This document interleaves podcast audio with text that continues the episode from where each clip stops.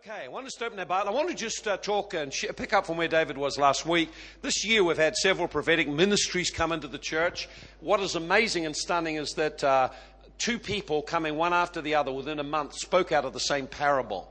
And uh, David picked it up when he was talking about the offering this morning, and it was the parable of the loaves and the fishes, where Jesus called on the disciples, having seen the need, to stand up and do something about it. And of course, their first thing was to operate in the natural. And, and, Jesus was giving them an opportunity to touch in supernatural provision. So, one of the things that God is speaking to us, and there's a number of things, but let me just pick the one key one came through all of the weekend. God is wanting the church to touch another level in the realm of the supernatural. That's not just deliverance, not just a prophecy here and there, not just one or two people being healed, but seeing God moving in our lives significantly and consistently. Now, you were born for that. The problem is, how do you get like that? That's the difficulty. That's the challenge. And so we want to, I want to start to focus some time, felt the Holy Ghost put into my heart. If God is speaking along those lines, what we need to do is then to begin to look at what it takes to live that kind of life that pleases God and draws His blessing around your life. And uh, next Sunday, or next weekend, I'll be teaching us how to operate in the gifts of the Spirit. In other words, just the simple keys of how to operate and flow with the Holy Ghost. But what we're wanting to do in the Sunday mornings for a season now is talk about the kind of life that enables you to consistently carry the anointing of God and see the supernatural. And that's the kind of people God wants us to be. It's nothing to do with how young you are, how old you are. God is a God of all generations Abraham, Isaac, Jacob. Three generations grandparents, parents, and youth. God wants to touch every one of us and bring us all into another level. But I I felt uh, through one of the things that David spoke to me that uh, what I wanted to do was I wanted to share with you, first of all, because if we're going to move forward, you've got to face where you are right now. Is that right? And uh, not only you got to face where you are right now, you've got to look at where you've come from as well. So before we start to move people forward, I want to just uh, do a message. It may take two Sundays to do it on overcoming your disappointments. Overcoming your disappointments. And I want to talk in this area because it's very real for very many here. And if we don't address the disappointments of our life in a way that actually releases us from them, it will affect the capacity to walk into another dimension with God. If you want to come into another dimension with God, you've got to face what hinders you from getting there and you've got to do the things to get you there. And so, if we want to become people of faith or people who trust God, we actually have to consider have we drawn back from Him because of disappointments? And so I want to just look at the whole area of disappointments. I'm going to, I may get through it today, may not, may take two Sundays, doesn't really matter. I just want to, let's have a look at Mark chapter 6, first of all. Mark chapter 6, this is the first few verses here, verse 3 through to 6. Jesus came to his own city. Now, Jesus, anointed with the Holy Spirit, is moving in a supernatural realm and came to his own city. And when he got in his own city, they looked at him and said in verse 3, Isn't this the carpenter, the son of Mary, and the brother of James and Joseph and Judah and Simon? These uh, sisters are here with us. And they were offended at him. And Jesus said, A prophet is without honor except in his own country, among his own kin, his own house. And he could do no mighty work there through because of their unbelief. But he laid his hands on a few sick people and healed them. And he marveled at their unbelief and just carried on ministering and teaching. Now, Jesus was amazed at people's attitude because God, God's intention was that they be visited supernaturally. God's intention was that there be healings and deliverance and breakthroughs and enlargement. That's God's intention. But God's intentions do require our cooperation.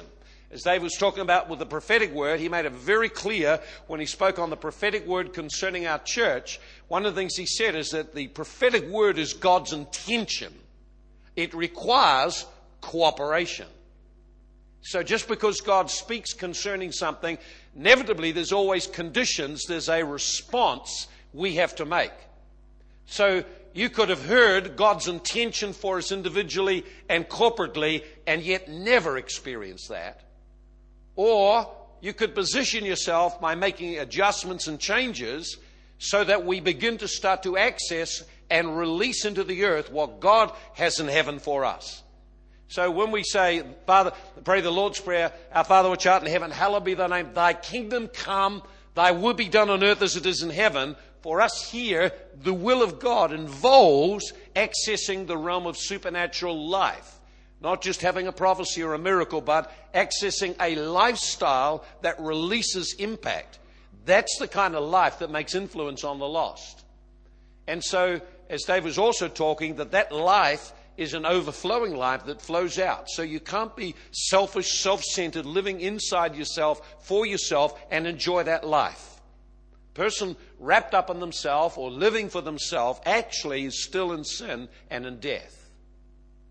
See? Because because Jesus came to recenter our life on a life that overflows and reveals God. So we need to recognize what holds us and locks us back in those places. So Jesus' intention in this city was to release a supernatural flow. However, the failure of the people to respond stopped the flow. And he marveled. And you know what he marveled at? He marveled at this. He marveled that God's heart was to do so much for them, and yet they wouldn't trust him.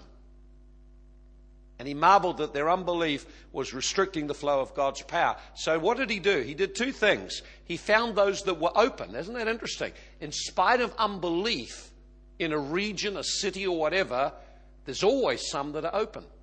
And there's always some that can get miracles. The question is whether you're one of the ones.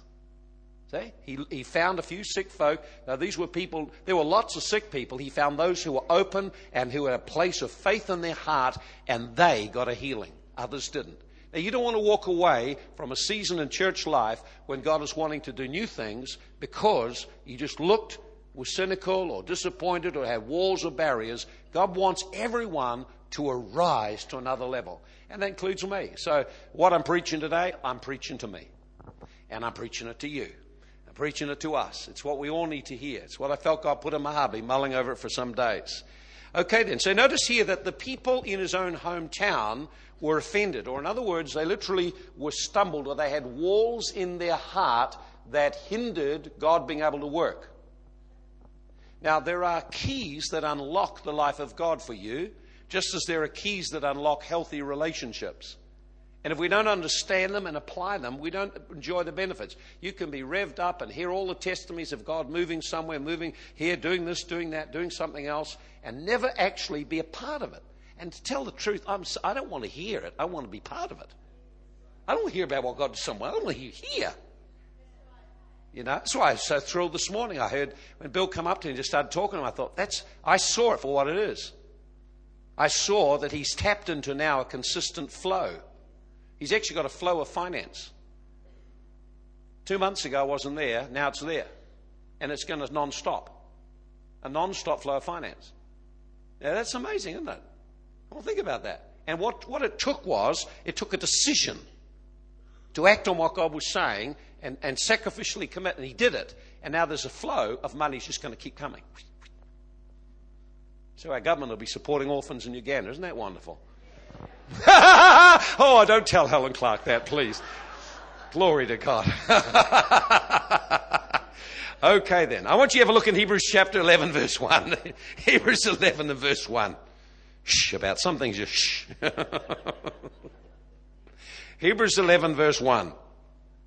Now, faith is the substance of things hoped for. Uh, if you didn't get last, if you went there last Sunday night, I encourage you get last Sunday night's message. One of the best I've heard on faith. It was outstanding and uh, really substantial. Get that message. I want to pick up one aspect of it. In Hebrews 11, verse 1, now faith is the substance of things hoped for, the evidence of things not seen. Now you notice there's a connection between faith and hope.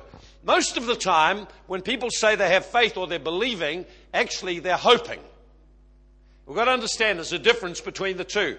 Hope is a, is a positive expectation of some good things going to happen. Faith, I know it. I have an inner conviction it will happen. Faith and hope are different but connected. Other, firstly, you have to have hope. You must be looking for something. As a result of looking for that something, you come to a place where faith is birthed, and now you know it's going to become a reality.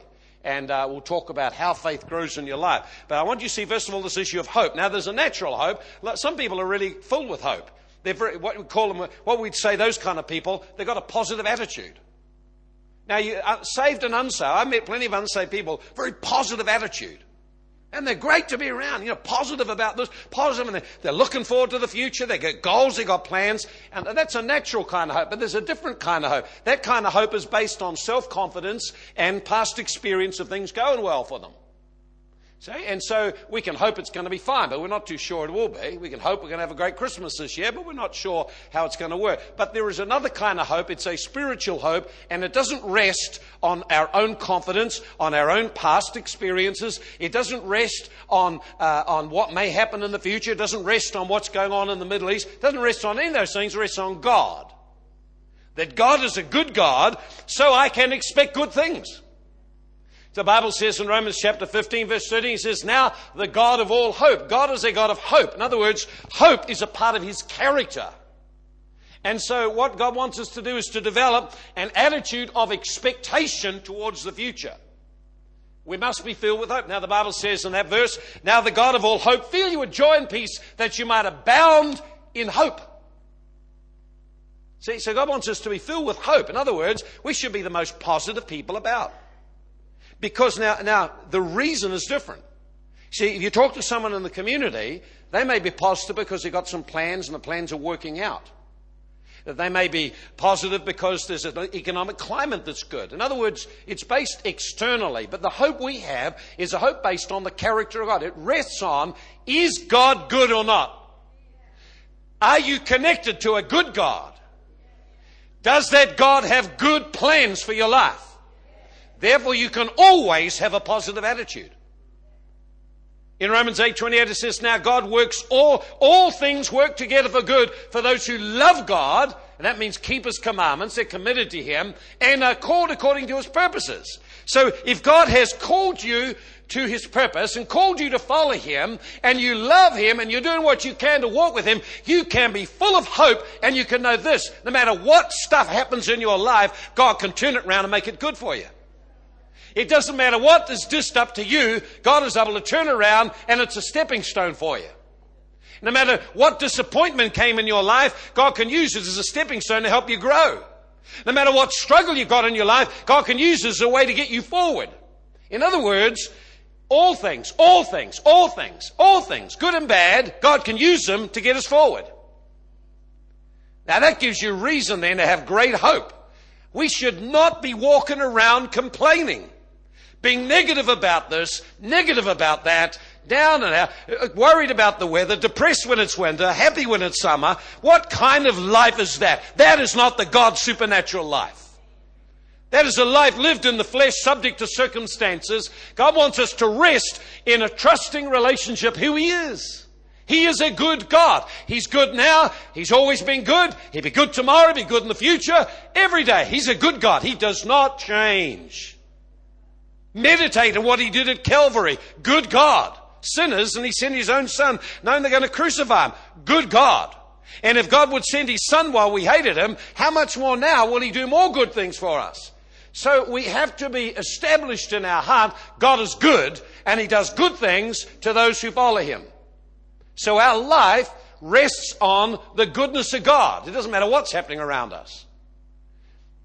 But that's an act of faith that requires that you set your heart towards God. Now you say, well, man, you don't know half the things happen to me. No, but they could all work for good, or they could defeat you and make you bitter. Guess who makes the choice? You have to choose how you're going to respond. You say, oh, well, I had all these disappointments. Well, we'll get together one time. I'll tell you few of mine. See, disappointments and things that go wrong and things that we're in a world of conflict, a world where there's sin, a world where there's issues, a world where there's troubles. And into that world where there is death, a God of resurrection came, and if we have a confidence and a trust in Him and lean on Him, we can have hope no matter how bad it looks. He's got life the other side of it. There is always life the other side of it. Hopeless situations are not without hope in God, because He's a God of miracles. You look at a man dead in the grave, that's hopeless. Not to God, it isn't. Just an easy miracle. See? Blind eye. Well, that's hopeless. Doctors can't do anything. No hope. That's what they'll tell you. No hope. But that's not what God says. God can do things. He's a miracle God. So we have to rest in the fact of who God is. Our faith is based on who God is. So we get to need to get to know who he is from the Bible, what God says about himself, and begin to rest on that. Amen. Now here's the difficulty. What happens if I've been hoping for some good things and the good things didn't happen? How many can identify with that? And not only did the good things not happen that you were expecting, but bad things you didn't expect did happen. How many thought that? Good, that's how many, everyone's had that. How many struggle with God over this stuff? To be honest about that one. I've struggled with God over it. Seems unreasonable that I have to look for good things, but when bad things come, I've got to be able to look past them and still have a good attitude. And when you prayed for God to do things, He didn't do them something actually the opposite of what you thought was going to happen happened, and there you are. What do you feel? You feel disappointed.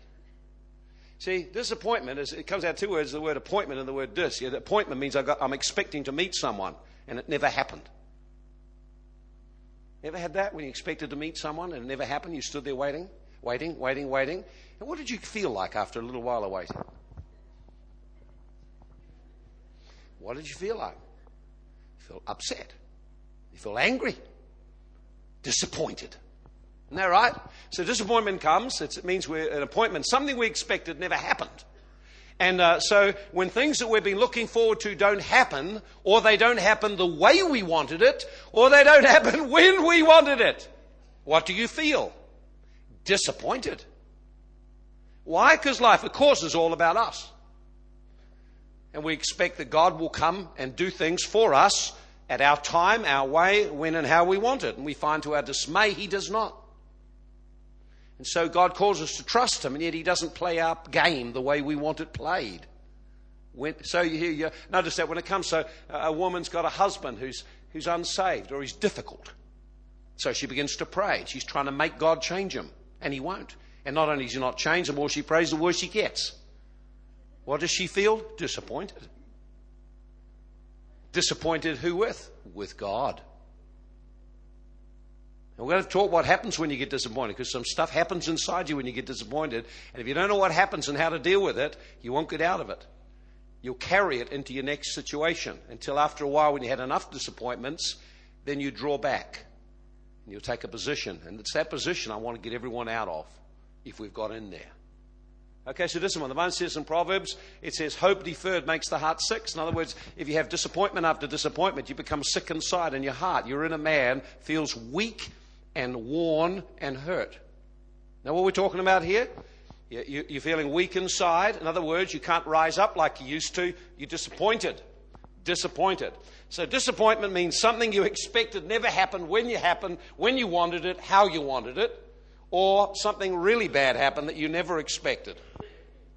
That's always a bit of a problem, isn't it? I remember when I wanted to buy a piece of land in Nineveh. Real easy to buy a piece of land. It's no harm. You go down, you just make an arrangement with it, and then you buy the land. You know, for most people, three, six months, it's about all it should be. Our piece of land buying was like the hospital purchase, you know. Went on for years and years with court hearing after court hearing. And do you think I felt disappointed? Oh, yes, big time. Who with? Not with the council, not with anyone, except with God. How come, God, you let this thing drag on? How come, God, you didn't give us a breakthrough? So, what happens when, we, when God doesn't come when we want or how we want? We're in a dilemma. We feel disappointed. And we're going to do something. And what you do determines whether you grow or go back. Amen? Whether you grow or go back. You can change or you go backwards, but you never, never get unaffected by it. And so all of us can think of disappointments. You know, we prayed for someone to get healed and they died. Oh, that's a disappointment. You had every word of God, you're praying the scripture, and you were hoping that they would be healed, and they died. So now, disappointed with God. I've seen whole churches disappointed because they're focused on praying for someone who's sick and they died, and everyone got disappointed. Who'd they get disappointed with? God. And if we've got disappointment with God, how are we going to walk in faith? How are we going to live the supernatural life if our heart is choked with disappointments? How are we going to do that? We need to get out of the disappointment. We've got to face the disappointments, get out of them. And the disappointments are all kinds, you see. They come, we get disappointed in God, and then we get disappointed in the church because we come in and expect certain things. For some reason, we think the church will be a lot better than it is. Some reason have this idea that everyone is going to be, it'll just be great, it'll be all God. And then we find it isn't. It's all people and a little bit of God in there, you know. And, and, and people get, they're, they're not very nice, some of them. And they treat us bad, and we get disappointed. So I found as a young Christian, of course, you become you're naive. You think you just say, "Wow, God, you're so good." Then you meet some cranky old Christians, and boy, after a while, you wonder what you've hit.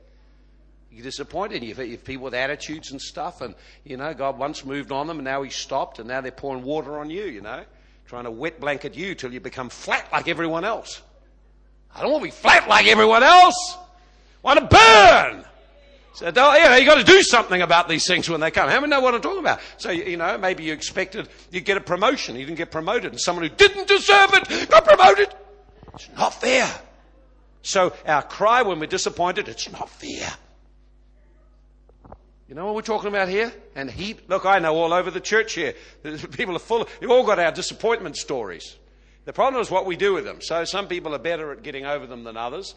And, uh, but there are some things that happen to every person who's disappointed. one of the things I've learned with disappointments is they accumulate if you don't resolve them. They just build and build and build and build and build and build and build. Then you come to a certain point, then you just draw back. And, uh, and it's, it's a tragic. I've seen lots of Christians who once on fire for God, and then they drew back. And you ask, well, why did they draw back? Why, why is the fire gone out? Inevitably, it's disappointment. Something we expected never happened when we wanted, how we wanted, the way we wanted it. It just, God didn't play the game according to the way we wanted it. And we get like a little child. Well, if you don't play it, I'm take my ball and go home. You know? We get like that with God. Childish. And there's a lot of Christians who are like that. Oh, well, you didn't play the way I wanted? Well, I'm not going to come to church. You know, I've seen even people tithe, you know, they tithe. And this is where they tithe, you know. And uh, this is not biblical tithing, by the way. Well, they tithe. Oh, you've got to tithe. All right, I've tithed. I've tithed, tithed, tithed. Oh, God, you've got to do something. Nothing happened. No, that's it. I cancel my tithe. Uh, you, uh, this is what people do. Why? Because they're disappointed. They didn't even understand what God was trying to do in their life. He wanted their heart, not that tithe. Once he got the heart, then the tithe, the more comes because we become an abundant, generous people. But he wanted the heart. So disappointment can affect us. And disappointments can be in our family, in our marriage. The ones closest to us can disappoint us. Uh, it can be parents with their children. Parents with their children can suffer great disappointments because you all have dreams. You all have a dream about our children, what they're going to be. This little baby. It all looks so exciting, a new baby. Then it grows and it's a toddler and it's just such a wonderful thing. And then you've got to deal with the world and then they get to become teenagers. Oh. Now teenagers, oh, I don't know what happened. They went mad for about 10 years, you know, and then they're mad, you know, here today, up and down, but you know, there's some. Others are really godly and stable and committed. And you see them on the door and they serve everyone. But, but some go mad. They have mad attacks. And it can last five minutes. Slam the door, then it's all over. It can be last a couple of hours, can last for days, or it can last a long time. And they can get hooked in that vulnerable time into all kinds of things and bring great grief to parents. And you all know that. If you're a parent, you'll know that. Most kids don't realize that. You know, young couple, they get involved, and then uh, one of them gets pregnant. They don't. Re- I sat one couple down, talked to them. I said, "Now listen." I said, "You sin before God," but I said, "What you haven't realized is that we never sin alone. We always sin firstly against God, and then against the people we're connected to." And I sat down with this couple as they were just grieving over the fact the girl had got pregnant. They, initially, they were sorry because they were in this mess. The girl was pregnant. And then I sat and I talked it through. Them. I said, now, now I got the, the girl, and I said, I want you to think of the people in your life that love you. So I want to talk about your mum and dad first of all. And mum and dad had a dream for your life, and that dream involved some man calling you and, and, and, and romance forming, and then there'd be engagement, a celebration of engagement, and then there'd be, a, there'd be a marriage, and then eventually the announcement of a child, and there'd be great joy and blessing, because it's all in its right season. But what you've done is, is not just you're pregnant, you, you've stolen all that dream from them. So while they'll be positive because there's a grandchild, they will be heartbroken because a dream of what they had for you was taken away. You owe them an apology, not just for your sin, but for the impact it has on them. They'll be disappointed. So I went right through and talked about the whole lot of them the, the, the, father and the mother, how they'd feel, the brothers and sisters, how they'd feel. And what about the other people around you in church? How do you think they feel? People will put on a positive face because that's what we try and do, but in their heart they'll be disappointed. Very disappointed. So I said, You owe it to say sorry.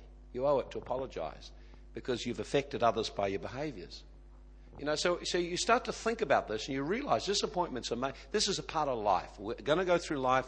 Things at times don't work like we thought. And we've got to learn how to handle it. Now, let me show you some things that people tend to do when they handle it. Disappointments accumulate. And if we have a lot of disappointments, they get into our life. Now, let me give you several things of how they impact people. Number one, when you're disappointed, the first thing that'll happen is you'll have a sense of grief. Maybe light, maybe deep. You'll have a sense of grief because there's a loss. So, for that example I quoted with the, with the parent with a child, there'd be a deep grief, a deep grief, a deep sense of loss, deep grief over a dream. Uh, parents see a child get onto drugs and they see the, the, the child, the girl or the guy go off the rails. There's a deep grief. And the grief doesn't go away. The grief is there every day. They live with that child. And of course, their problem is, well, God, I prayed, but what, where were you? You understand? These are, you've got to get through disappointments, otherwise, they do affect our capacity to trust and to walk with God. So, the first thing is a feeling of deep grief, which involves a bit of shock about the whole thing, and then anger about it all, and, and then looking someone to blame. And usually we blame God. That's just normal part of grieving. So, for example, suppose uh, you, you, you've been praying for your family, there's a tragic accident, and a drunk goes over the road, runs into the car, and then one of the children or someone is killed. Immediately, there's a great grief, grief of loss. Then finally, the grief comes about God. I had a pastor, a, a, man that I spoke to in another nation, and his wife had died of cancer. And so I went to comfort him and talk to him. I said, I want to talk with you about where you stand with God, because right now you've got issues. I said, Your whole future, your whole future in walking in the supernatural and purpose of God depends on you being able to trust Him, and right now your trust is shattered. So when deep disappointment takes place, our trust in God gets shattered. And once your trust in God is shattered, if you don't do something about it, you will not walk the supernatural life you will withdraw to the comfort zone. We'll just share with you the other steps of what people do. So, number the first thing is, is grief over. The second thing is reaction. There's a reaction when we're grieved and hurt. When people are disappointed, they react and grieve. And so there's several things that people do. One is uh, to um, one, one thing that people do when we're disappointed is to just distrust. I won't trust anymore. You've let me down. I can remember saying that to God one time. I feel you've let me down and it came out of my heart, and I wept with deep weeping as I said it, because I felt in my heart I trusted Him with my life, and then this thing had happened. It seemed, God, you, how come? The paradox of, of living the life where people are being blessed through you, and then right in front of your own face, you've got a problem you can't solve. And it, it happens. This is life. You, you, can be, you can be, have a ministry where you're praying for and seeing people healed of cancers, and then someone in your own family dies of cancer. What does it do? It puts a paradox around your life. This thing, God's doing it out there, but right where you needed Him, He didn't come through for you. And what it does is it causes us to distrust. That's one of the reactions. Another, another reaction that takes place is uh, to become bitter or resentful.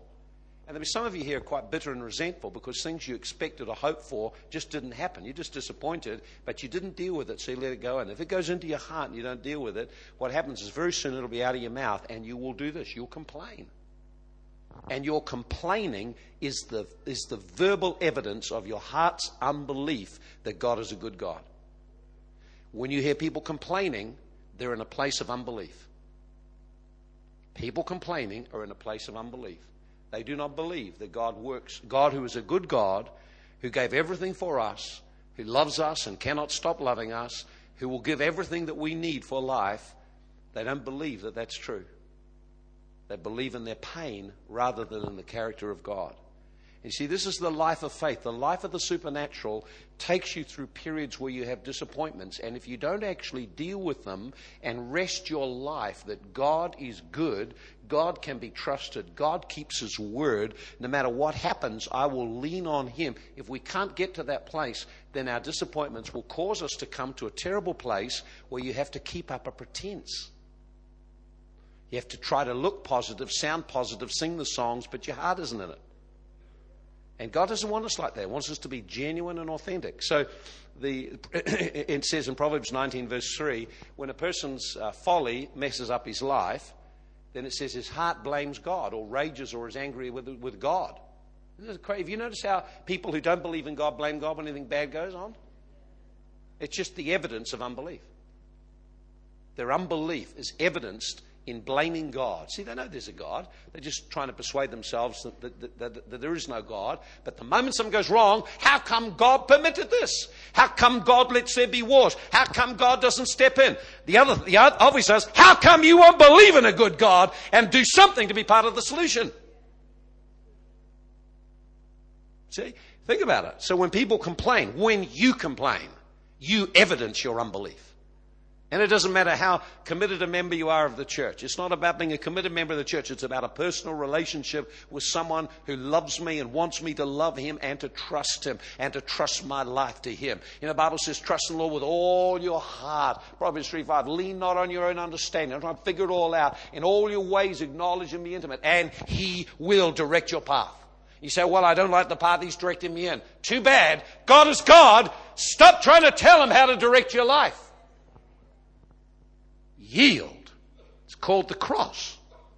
And of course, there'll be many of you, eh, eh, many among us, will be wrestling. We're going to be wrestling with stuff right now because already it's getting close to us. Is that right? Okay, let me just give you a couple of things. I, am not going to finish the message and I won't even try. I'll get this far. Here's the, here's the next thing is that the next thing we tend to do is to protect ourselves from disappointment again. Ah.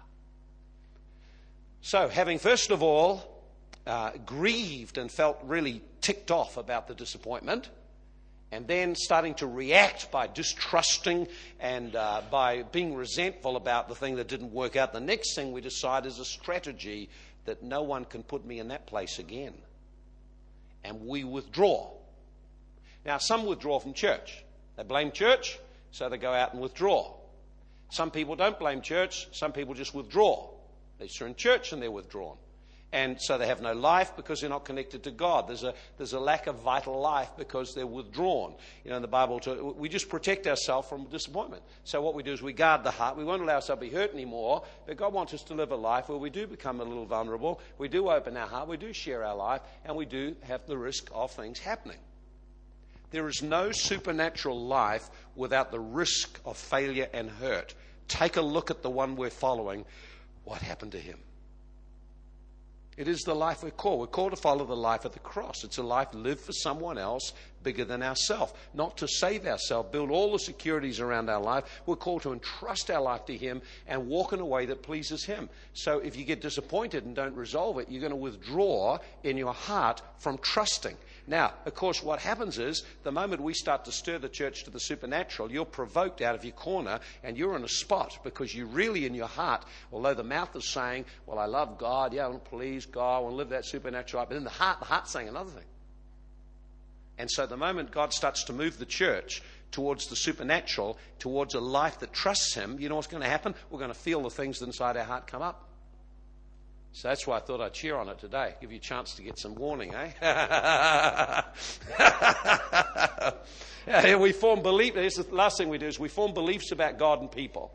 We form beliefs about God and people, uh, or we reinforce our beliefs about God and people. We form them or reinforce our beliefs about God and people. So if people basically in our heart, we don't believe God is good, when something goes wrong, yeah, I knew it. See? So what is needed is one, for us to face and resolve disappointments, and two, to become established that God is a good God and I can commit and entrust my life to Him. I can trust my finances to Him. Why? Because He's a good God and He has the principles and keys in life for success. I can trust my marriage to Him and I can do what He wants me to do. Why? Because He's a good God and He wants the very best and He knows how to get me there. See? Most, most people want to fix the other person up rather than let God change them through the painful process of disappointment. So God is a good God. So those are the two things. Number one, we need to be to deal with, we need to face and resolve past disappointments. And number two, we need to we need to build our inner belief system that God is a good God that I can trust Him and trust His words. And see, once we start to do that, our life begins to open up to the supernatural. Because all of the supernatural depends on this that God is good and you can trust His words. The whole life of faith depends totally on the character of God, that He's good and you can trust His words. When the devil came to tempt Eve, he tempted Eve. Well, you know, did God really say that? Well, don't, well, don't listen to that. You know, you can sin without hurting yourself. God's holding out on you. So he attacked the character of God, that God is good, and he attacked the word of God, that God's word is to be trusted. So in the coming weeks, God is going to begin to start to push on everyone here. I can feel it in my spirit. There's, a, there's an opening of a river of life for the church at this time, but we need to break out of the past. We need to break out of disappointments. You say, well, well, you know, well, what if it happens again? What if it happens again? What if you'll be more prepared to handle it better and to use it as a stepping stone rather than the obvious stumbling block it has been to you in the past? What if people hurt me? They're going to. Get over it. Face the fact that we're called to live the life of the cross. If we want the glory and the power of God, we have to also recognize there'll be some suffering and difficulties and hardships we'll experience on the way. Well, I don't want that. We'll then settle for the natural life and then stay away from the life that really counts. The exciting life where God works in us and God works through us, where we have a passion, a life, a fire. We begin to fulfill our destiny. We begin to be the people God called us to be. You say amen to that? Hallelujah. Father, we thank you. You're speaking to your church at this time. We thank you, Lord, that you're bringing us to another realm. I pray over this week, Lord, that every person here would begin to remember, recollect, or begin to start to become conscious of disappointment that has covered the heart and entered the heart and brought reactions of withdrawing from trusting you. Lord, we want to grow forward. Lord, your word declares you have no pleasure in the one that draws back. And you want us to please you. And we don't want to draw back. We want to walk with you. We want to be men and women of faith. Lord, I ask right now, just while it's quiet and while it's settled here right now, I'm asking, Lord, that your word would begin to touch hearts and lives. Every one of us, Lord, I've experienced many disappointments. Lord, I'm just believing that in these weeks, that all of that will just wash out new levels of faith and expectation will come.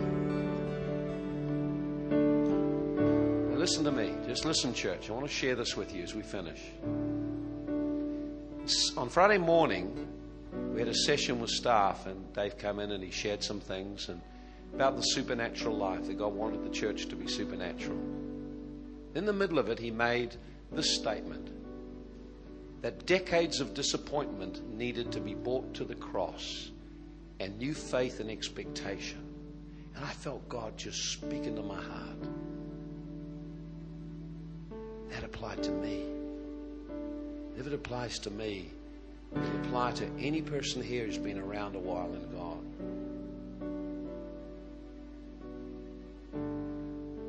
It's hoped and prayed and experienced disappointment. God wants us to be free of it so we can trust Him at a deeper level. I felt God just really impact me. I wrote, I wrote that statement down. I wrote rings around it. I've looked at it each day pretty well since then. Decades, it's years. And in fact, if you look at the church in New Zealand, it hasn't done well over the last 30 years. And it's not doing so hot right now. But the future is always looking better because God's got a hope. We've got to get over disappointments, over the past, over the, setbacks, over the things. You've got to look and see that your life and our lives are in God's hands.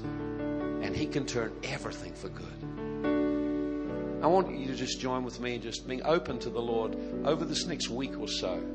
Whatever's come into our heart to disappoint us, to steal the dreams, to take away our hope, that God would uncover it and heal us and restore us and that there would be a release of fresh faith into the life of the church. Father, I just thank you for Bay City. I thank you for the generosity. I thank you for the largeness of heart. I thank you, Lord, for the supernatural atmosphere in this place. I thank you, Lord, for our influence in nations. And now, Lord, we want to extend our influence locally. We want to impact our region. And Lord, to do that, we've got to break through areas where we're disappointed where we've invited people, worked with people, sowed much, and haven't received a great harvest back. Lord, we want to arise and go through all of that. Lord, I pray that you'll help every one of us to break through disappointments and come to new levels of faith. Faith that God is a good God. Faith that His Word can be trusted and that we are willing to trust Him at His Word. Everyone said, Amen. Praise the Lord. Come on, why don't we just stand? This is honor Jesus Christ. I, this, I want to just sing that song, Rising. I feel my heart rising.